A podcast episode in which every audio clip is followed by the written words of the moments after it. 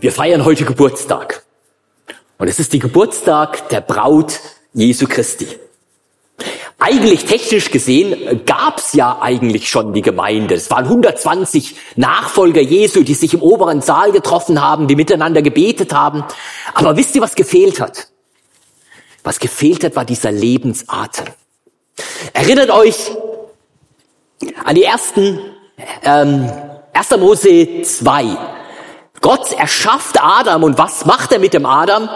Er haucht ihm seinen Lebensatem ein. Und dann wurde er ein lebendiges Wesen. Und genau dieses Einhauchen des Lebensatem, genau das ist an Pfingsten passiert. Und dafür freuen wir uns. Es ist der Geburtstag der Gemeinde Jesu Christi, weil Gott seinen Lebensatem uns eingehaucht hat. Drei Punkte würde ich gerne mit euch bereden. Einmal, ich würde gerne Apostelgeschichte 1, 1 bis 8, ähm, die letzten Worte Jesu mit euch durchgehen. Und dann würde ich gerne durch die Apostelgeschichte, und jetzt müsst ihr euch warm oder anschnallen, auf jeden Fall gehen wir die komplette Apostelgeschichte einmal durch bis heute und erzählen Geschichten von dem, was Gott tut, hier und heute. Und als letztens möchte ich dann noch mal was sagen zu diesem wunderschönen Bild hier, ähm, was wir euch ausgeteilt haben am Anfang. Das ist also das Programm und ähm, ja, wir haben einen lebendigen Gott und den lade ich jetzt auch ein, dass er bei uns ist, wenn wir sein Wort hören. Jesus.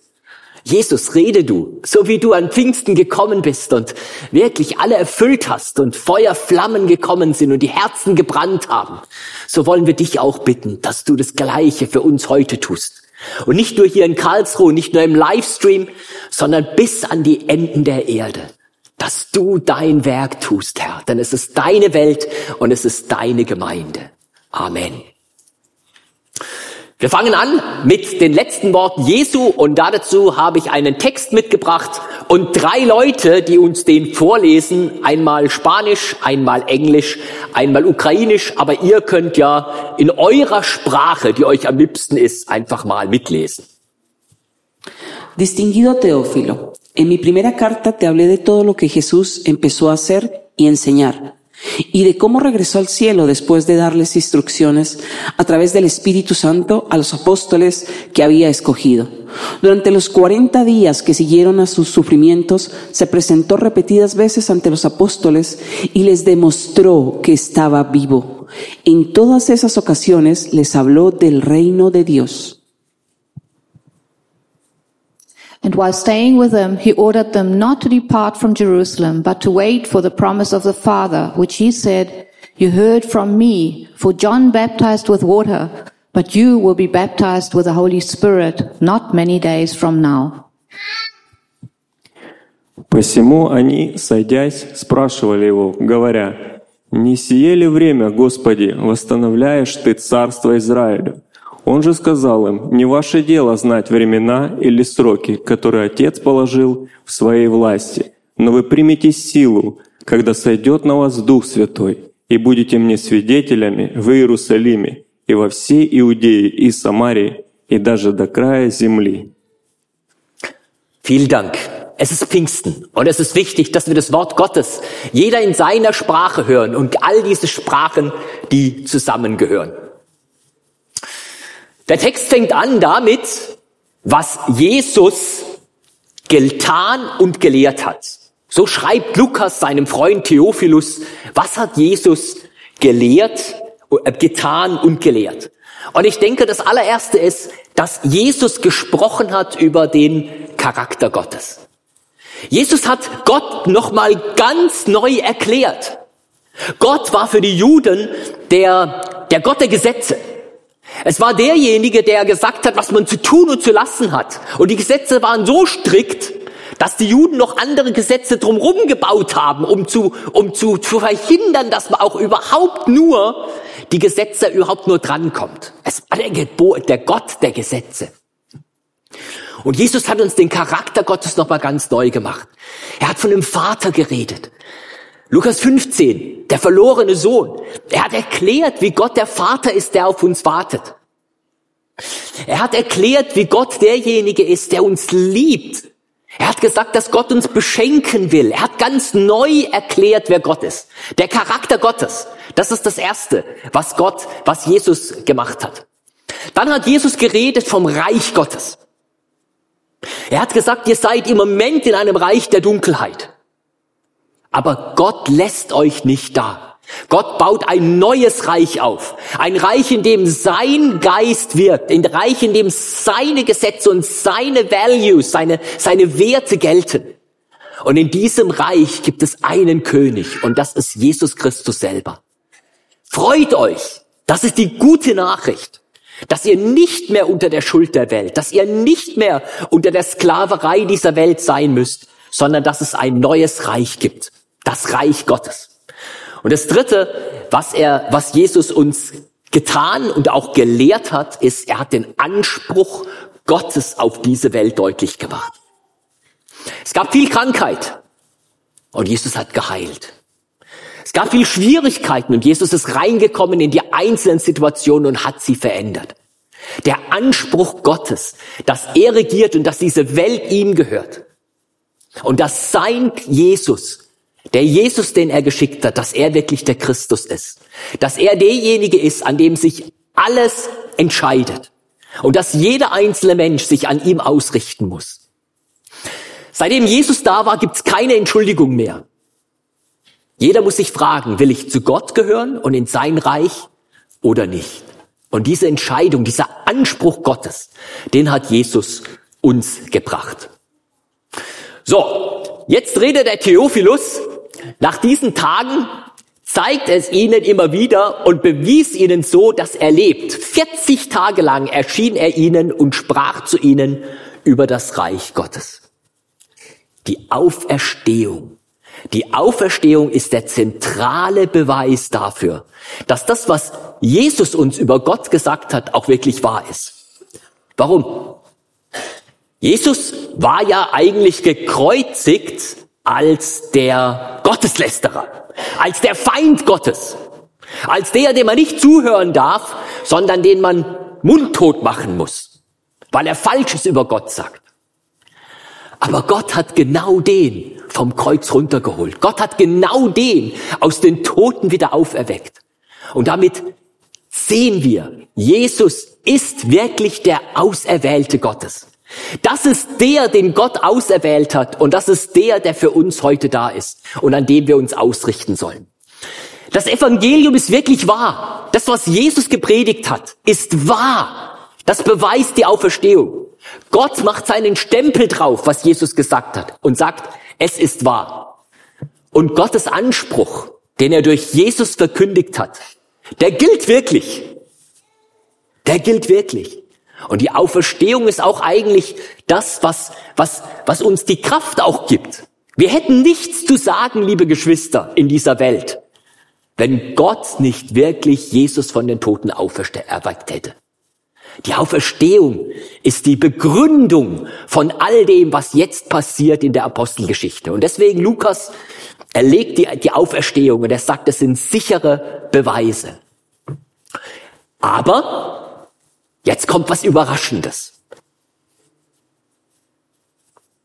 Die Jünger haben den Auftrag, die Jünger haben die Wahrheit und jetzt sagt Jesus, wartet. Ich lese es euch vor. Als Jesus wieder einmal bei den Aposteln war und mit ihnen aß, schärfte er ihnen ein. Verlasst Jerusalem nicht. Wartet darauf, dass die Erfüllung in Erfüllung geht, was der Vater versprochen hat. Ihr habt es ja schon von mir gehört. Johannes hat mit Wasser getauft, aber ihr, ihr werdet in wenigen Tagen mit dem Heiligen Geist getauft werden. Wartet. Das ist ja eigentlich etwas, was wir eigentlich, eigentlich gar nicht können. Also zumindest wir in der FEG nicht. Also vielleicht auch wir Deutschen nicht. Also warten, das ist etwas, was wirklich ganz, ganz schwierig ist. Worauf sollen wir denn warten? Das Erste, was er sagt, ist, wartet auf die Taufe des Heiligen Geistes. Wartet darauf, dass ihr erfüllt werdet von Gott selber. Ihr habt zwar die Wahrheiten, ihr habt alles, was objektiv richtig ist, ihr seht, was ich getan habe, aber ihr habt noch nicht die Kraft. Wartet. Wartet auf die Taufe des Heiligen Geistes. Und was ist diese Taufe des Heiligen Geistes? Es ist etwas, dass man erfüllt wird von der ganzen Fülle Gottes. Ich weiß nicht, ob ihr vielleicht diesen Unterschied kennt. Ja, also ähm, was macht euch denn Freude? Überlegt euch mal irgendetwas, was euch Freude macht. Geburtstag feiern oder so. Sagen wir mal Geburtstag feiern. Das macht euch Freude.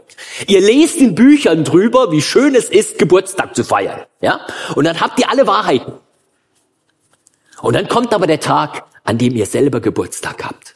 Dann kommt der Tag, an dem ihr in eurem Zimmer bleiben müsst und alles wird getuschelt und vorbereitet. Und dann kommt der Tag, an dem ihr rausgeführt werdet und das sind Kerzen und da ist Überraschung und das sind Freude.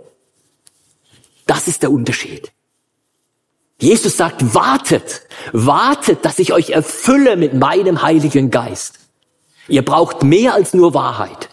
Ihr braucht das Erleben von mir selbst in euch. Das ist wichtig. Jetzt haben wir im ähm, internationalen Gottesdienst angefangen mit dem zweiten Korintherbrief.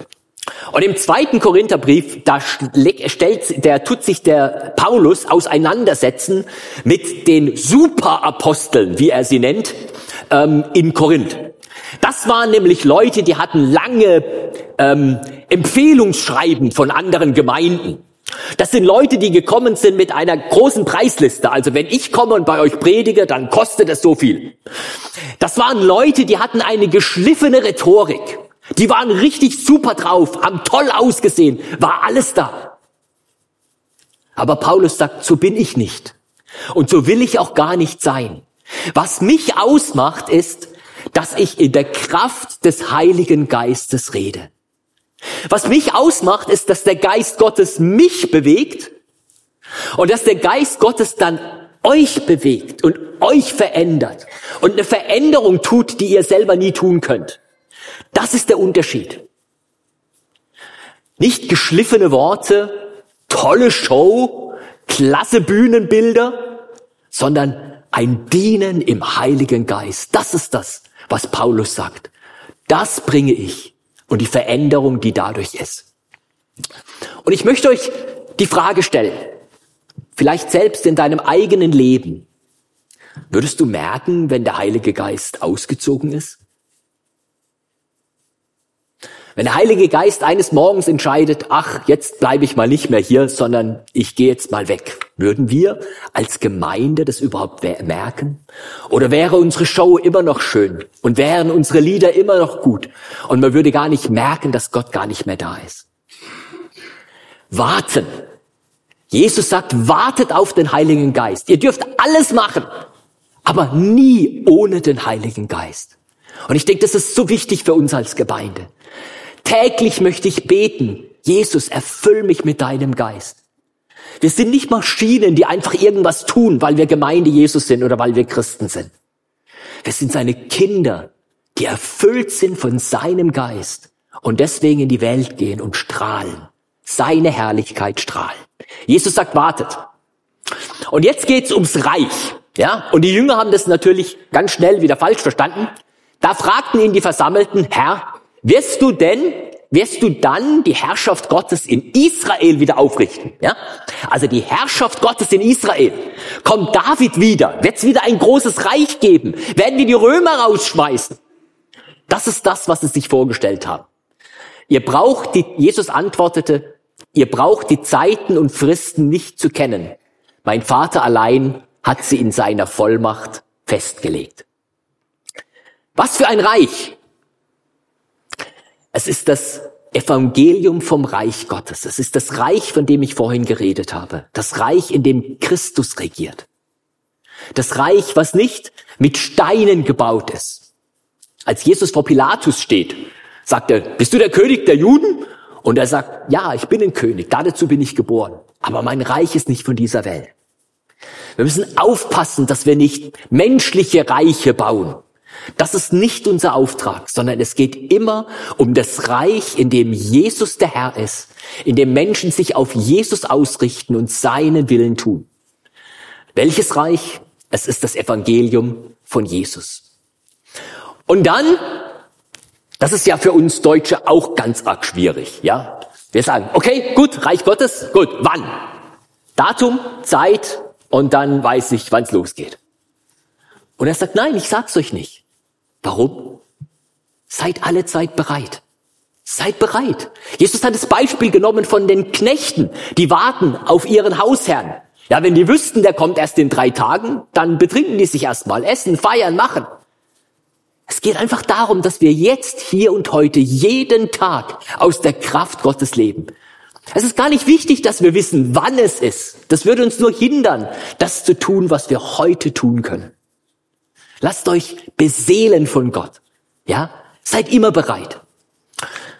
Das zweite ist, es fällt uns echt schwer zu handeln, ohne zu wissen. Ja? Je älter wir sind, desto mehr sagen wir, ich muss erst wissen und dann kann ich handeln. Aber Jesus traut uns das zu. Er sagt, es gibt Sachen, die sage ich dir, die musst du wissen. Aber es gibt andere Sachen, die musst du gar nicht wissen. Du musst gar nicht wissen, wann ich wiederkomme. Du musst auch nicht wissen, wie ich wiederkomme. Und ob es da ist oder dort oder, oder in einem Mercedes oder vom Himmel runter oder keine Ahnung. Das ist gar nicht wichtig. Und ich möchte einfach Jesus vertrauen. Ich möchte Jesus vertrauen, dass er die Sachen, die für mich wichtig sind, die sagt er mir. Und wenn er die mir sagt, dann handle ich da danach. Aber die Sachen, die gar nicht wichtig sind für mich, die muss ich auch nicht wissen. Und ich will trotzdem im Vertrauen zu ihm gehen. Wisst ihr, was das Allerschönste ist für einen Vater oder für Eltern oder so irgendwas, ja? Ist, wenn dein Kind dir vertraut. Wenn wir eine große Straße kommen und mein Kind greift nach meiner Hand, das ist das Allerschönste, dass ich weiß, dieses Kind vertraut mir. Und genauso möchte ich es meinem Vater machen. Ich möchte sagen, gut, wenn du sagst, ich brauch's nicht wissen, dann muss ich es auch nicht wissen. Ich will dir vertrauen. Ich gehe Schritt für Schritt. Und dann ist die Frage, was sollen wir denn tun? Ja, und auch darauf gibt Jesus eine Antwort. Aber wenn der Heilige Geist auf euch herabkommt, werdet ihr Kraft empfangen. Dann werdet ihr meine Zeugen sein in Jerusalem, in ganz Judäa und Samaria und bis ans Ende der Erde. Was sollen wir tun? Wir sollen Augenzeugen sein. Ganz wichtig. Jesus hat dich nicht berufen, einen theologischen Vortrag über was weiß denn ich zu stellen. Jesus hat dich nicht berufen, irgendetwas zu sagen, was du gar nicht wissen kannst. Jesus hat dich nur berufen, Augenzeuge zu sein. Das, was du mit ihm erlebt hast, das sollst du weitergeben. Mehr brauchst du nicht. Mehr ist, mehr brauchst du gar nicht. Das ist genug. Du sollst Augenzeuge sein. Aber deswegen ist es so wichtig auch für uns Christen, dass wir jeden Tag neu in der Bibel lesen. Dass wir jeden Tag verbunden sind mit Jesus. Weil ich kann nur weitergeben, was frisch in mir drin ist. Seid Augenzeugen. Und das Wichtige bei den Augenzeugen ist, dass sie die Wahrheit sagen. Dass sie sagen, wie es ist. Manche Christen, die sagen, oh, ähm, ja, das ist ein bisschen schlecht gelaufen, aber um Jesus zu helfen, muss ich ein bisschen, muss ich ein bisschen nachbessern, so, ne? Oh, das Wunder war noch mal ein bisschen größer oder so war es noch ein bisschen mehr. Wir versuchen zu übertreiben, weil wir irgendwie Jesus noch retten wollen. So ein Quatsch. Wir müssen Jesus nicht retten. Habt ihr gesungen, das letzte Lied? Der, der das Meer teilt, für den unmöglich keine Option ist. Wir müssen nicht ihn unterstützen in irgendeiner Art und Weise. Wir sind der Wahrheit verpflichtet. Und alles, was wir tun, ist, die Wahrheit weiterzusagen, was er an uns getan hat. Und es ist vollkommen okay, wenn dich jemand was fragt und du sagst, das weiß ich nicht. So weit bin ich noch nicht. Aber ich kann es versuchen rauszufinden. Ich weiß jemand, den ich fragen kann.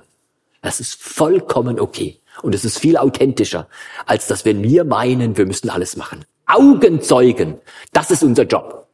Aber dann ist die zweite Frage, wo sollen wir denn Augenzeugen sein? Wo sollen wir Augenzeugen sein? Und da sagt er, in Jerusalem. Das war da, wo sie waren. Das war die Kultur, die sie kannten. Das war da, wo sie gerade, gerade waren. In Jerusalem, in deiner Familie, an deinem Arbeitsplatz, da, wo du gerade bist. Aber es steht eben auch in Judäa und Samaria. Auch darüber hinaus. Vielleicht sogar in Württemberg, ne? also ich weiß, dass es schwierig ist für die Palästinenser, ne? aber vielleicht sogar in Württemberg, ja, vielleicht im Rest von Deutschland, ja, es ist eine leicht andere Kultur, aber es ist eigentlich noch ziemlich ähnlich, ja. Da sollen wir Zeugen sein, wenn Gott uns dahin stellt, wenn du auf einer Geschäftsreise bist oder im Urlaub bist, sei Zeuge, sei Augenzeuge von dem, was du erlebt hast. Und das Interessante ist hier, dass hier das Wort, habe ich ja einen Steiger, immer und steht. Ja? Und in Samaria und bis ans Ende der Erde. Viele Leute meinen, ach, mein Job ist es hier und dann mache ich nichts mehr anderes. Ja? Oder wir als Gemeinde, wir konzentrieren uns auf Karlsruhe und machen nichts mehr anderes. Das ist ein Und. Und deswegen senden wir Missionare. Und deswegen ist die Ellie Kessler genauso Teil von uns. Weil sie Teil von dem Samaria und bis ans Ende der Erde ist. Das ist ein Und. Ja, wir machen das miteinander. Und dann geht wirklich dieses Evangelium aus bis ans Ende der Erde, bis ans Ende der Welt. Und es ist total gigantisch, dass egal wo wir hinkommen, der Heilige Geist sowieso schon vor uns da war und uns benutzt, ähm, einfach seine Zeugen zu sein. Gut, wir sehen also, dass Jesus hier ganz viel von objektiven Wahrheiten äh, redet. Er redet von seiner Lehre, er redet von seinen Wundern und er redet von der Auferstehung. Und er sagt, ihr habt auch sogar noch nicht nur das, sondern ihr habt jetzt auch den Auftrag. Ihr habt die objektiven Wahrheiten. Und das ist wichtig für unseren Glauben. Unser Glaube ist aufgebaut auf objektiven Wahrheiten. Das ist die Grundlage. Aber er sagt immer noch, wartet. Das ist nicht genug. Ihr braucht immer noch die Fülle des Heiligen Geistes. Ja? Nicht entweder oder. Also ich bin für objektive Wahrheiten, ich brauche das Geistgedönse nicht. Nein, ich bin für den Heiligen Geist, ich brauche die Wahrheiten nicht. Nein, wir brauchen immer beides. Es muss zusammengehen. Die Wahrheiten des Glaubens und die Fülle des Heiligen Geistes muss Hand in Hand gehen in unserem Leben. So, der Geist wirkt. Jesu Geist wirkt hier und heute. Ich stelle mir den Heiligen Geist manchmal vor wie einen Architekten, der einen Plan zeichnet. Aber dann gleichzeitig ist er auch der Baumeister, der den Plan ausführt und seine Arbeiter anleitet. Ich stelle mir den Heiligen Geist vor wie einen Komponisten, der eine wunderbare Melodie und alles schreibt. Und gleichzeitig ist er der Dirigent, der auch gleichzeitig der ist, der die Gemeinde oder die Gruppe oder was weiß ich, die Musiker anleitet. Und dann denke ich manchmal, und dann ist es sogar noch derjenige, der in die Musiker reinschlüpft und ihnen die Finger leitet und die Stimme leitet. So stelle ich mir den Heiligen Geist vor. Ja? Jemand, der uns erfüllt, der das, was er tun will, nicht nur ja, uns vorschreibt und Gesetze macht, sondern wirklich derjenige ist, der da ist. Der Architekt und der Baumeister. Jetzt muss ich doch mal das Ding hier ausziehen, das fällt mir immer runter und gleichzeitig aber auch der Komponist und der Dirigent. So, was passiert denn da? Apostelgeschichte 2. Ich lese euch das jetzt nicht vor, weil sonst sitzen wir noch morgen da. Aber ihr wisst, was passiert. Apostelgeschichte 2. Der Heilige Geist überwindet zuallererst mal Grenzen. Er kommt, die Flammen kommen auf die Leute, sie fangen an, Gott zu loben. Und was passiert? Leute von, ich weiß nicht, wie viele Leute in Jerusalem da waren, von unterschiedlichen, äh, ich glaube 17 unterschiedliche Stämme und Sprachen sind da genannt. Und die verstehen auf einmal alle, was gesagt wird in ihrer Muttersprache. Der Heilige Geist will nicht irgendwo weit weg sein, sondern er redet in der Herzenssprache zu Menschen. Der Heilige Geist überwindet Grenzen. Der Heilige Geist gibt Mut und Kraft. Erinnert ihr euch an diese Jünger, ja, die sich gerade noch eingeschlossen haben, die sicher gemacht haben, dass wirklich auch alles zu ist, weil sie Angst hatten vor der Welt. Und jetzt gehen sie raus und loben Gott und sind in der Öffentlichkeit. Der Geist Gottes gibt Mut und Kraft. Und der Geist Gottes schenkt Umkehr. Er wirkt nicht nur in den Jüngern, sondern wir merken auf einmal all die Leute, die zugehört haben. 3000 von denen sagen, es brennt uns im Herz. Was sollen wir machen? Wie geht es? Wir erkennen, dass das die Wahrheit ist. Was soll ich damit machen? Und es entsteht eine Gemeinde, 3000 Leute kommen zusammen und sie teilen alles und es entsteht Gemeinschaft. Seht, was der Heilige Geist hier macht, ja? Also nicht nur eine Sache, sondern er denkt, er tut ganz, ganz viele Sachen. Der Heilige Geist, das kann ich jetzt soweit nicht lesen, das ist die Heilung, ne? Der Heilige Geist heilt, Apostelgeschichte 3. Da ein blind, äh, ein, ein lahmgeborener. Der Heilige Geist schenkt Heiligkeit und Gericht. Das ist ähm, Hananias und Sapphira, die einen Acker verkaufen und dann sagen, ähm, das ist, das, das, ist die, das Geld, was wir gekriegt haben. Und sie belügen die Gemeinde. Und der Heilige Geist hat eine Heiligkeit und sagt, das geht nicht hier. Und die Leute, äh, da ist Gericht. Der Heilige Geist gibt Vollmacht in der Verfolgung. Stephanus, Apostelgeschichte 7. Ja, wie er aufsteht und vor dem kompletten Hohen Rat wirklich eine brennende Rede hält und Vollmacht hat, sie zu überführen. Der Heilige Geist beruft. Er beruft Menschen. Und wir sehen das ganz unterschiedliche Leute. Er beruft den, den Philippus, dass er auf die, in die Wüste geht, um den Eunuchen zu begegnen. Er beruft den Hananias, dass er den Paulus äh, geht und für ihn betet. Ja, Paulus und Barnabas werden von der Gemeinde berufen, dass sie rausgehen. Der Heilige Geist beruft Menschen. Und der Heilige Geist gibt Weisheit. Erinnert euch an Apostelgeschichte 15. Ja, es gibt theologische Probleme. Und der Heilige Geist gibt der Gemeinde Weisheit, wie diese theologischen Probleme gelöst werden. Der Heilige Geist leitet aber auch. Ja, Paulus möchte nach Mysien, glaube ich, gehen, Apostelgeschichte 16, und der Heilige Geist stoppt ihn dahin zu gehen. Und dann möchte er woanders hingehen und wieder stoppt ihn der Heilige Geist. Und er kommt runter nach Troas und dort träumt er von einem Mann in Mazedonien und er soll nach Mazedonien gehen. Der Heilige Geist leitet. Und ich könnte euch noch viele, viele, viele Geschichten erzählen. Ja? Ich glaube, dass wir eigentlich dieses Buch, die Apostelgeschichte, sollten wir eigentlich umbenennen. Wir sollten sagen, das ist das Buch der Geschichte des Wirkens des Heiligen Geistes. Eigentlich sind die Apostel Statisten in diesem Buch. Es geht wirklich um das Wirken des Heiligen Geistes. Und dann in der Geschichte Moody, Graham, ähm, viele, viele Leute, Martin Luther, die er beruft. Und ich möchte euch vielleicht von heute noch eine Geschichte erzählen von dieser Frau. Letztes Jahr, diese Frau ähm, war eine, ist eine Schan in Myanmar, also Birma, Myanmar. Und ähm, sie war wegen Drogenhandels mehrmals im Gefängnis. Und im Gefängnis hat sie von Jesus das erste Mal gehört. Dann ist sie rausgekommen aus dem Gefängnis und das hat sie nicht losgelassen. Sechs Monate lang hat sie gesucht, aber kein Mensch konnte ihr irgendetwas über diesen Jesus erzählen. Und dann war sie mit ihrer Schwester zusammen und sie haben Erdnüsse geschält. Und auf einmal klingelt ihr Handy von einer fremden Nummer und sie hat sie weggedrückt. Und kurz danach klingelt das Handy wieder mit der gleichen Nummer und wieder hat sie sie weggedrückt. Aber es hat sie nicht losgelassen. Und irgendwann mal ruft sie diese Nummer an und es ist eine, ähm, eine Nummer in Thailand und es ist ein Bibelkorrespondenzkurs für ihre Volksgruppe. Der Hammer ist, dass von der Nummer sie niemand angerufen hat. Der Hammer ist, dass diese Telefonnummer einfach auf ihrem Handy erschienen ist und keiner weiß, wie die da hingekommen ist. Der Mitarbeiter hat sie besucht, sie ist zum Glauben gekommen, ihre Schwester ist zum Glauben gekommen. 40 Leute sind zum Glauben gekommen letztes Jahr. Und am 8. Mai war mein Kumpel nochmal dort. Und er hat gesagt, mittlerweile sind nochmal 50 Leute zum Glauben gekommen in dieser Gegend.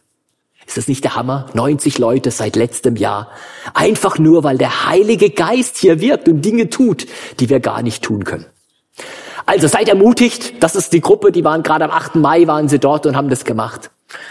Denkt dran, der Heilige Geist ist der Architekt, aber er ist auch der Dirigent, er ist derjenige, der leitet. Er ist derjenige, der wirklich die Sache nach vorne bringt.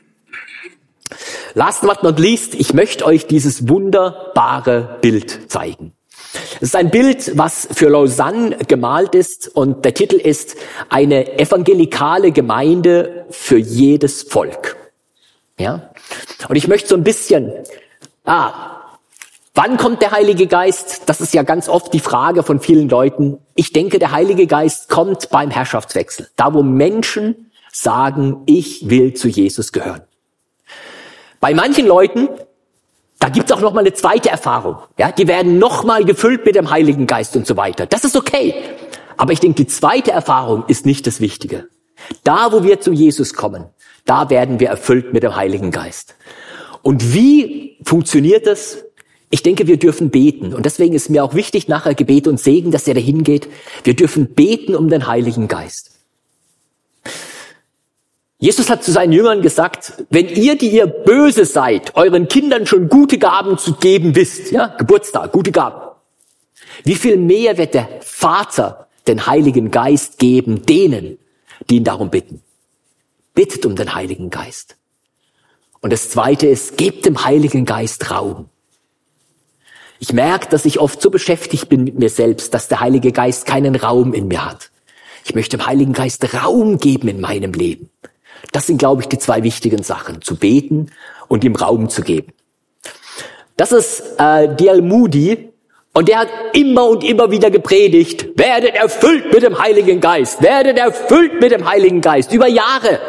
Und irgendjemand hat ihn dann mal gefragt und hat gesagt, also, du kannst doch das nicht jeden Tag predigen hier, dass wir erfüllt werden sollen mit dem Heiligen Geist. Das sagt er doch.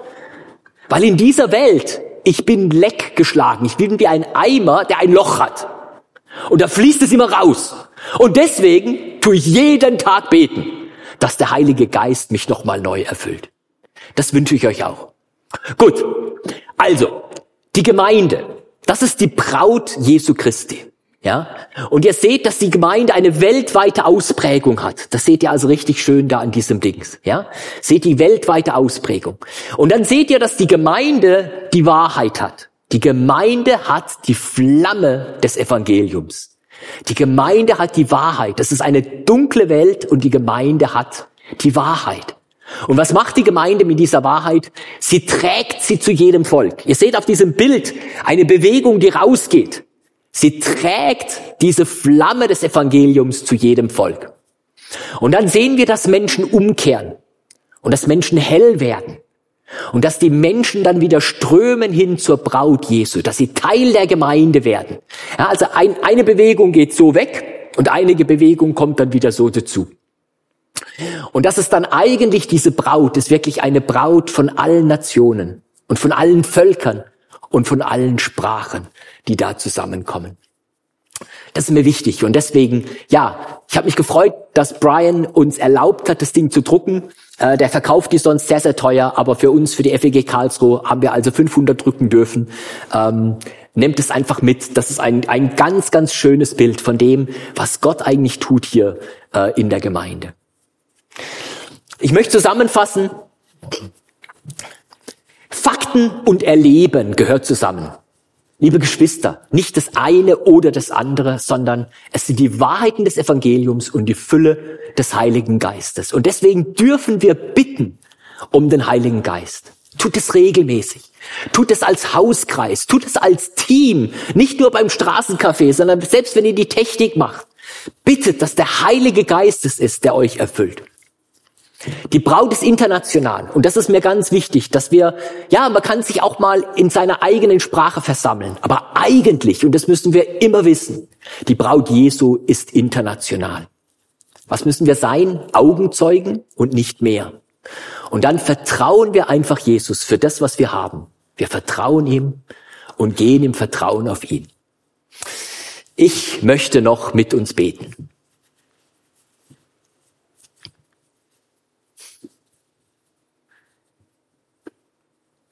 Heiliger Geist, wir bitten dich, dass du kommst, dass du uns erfüllst.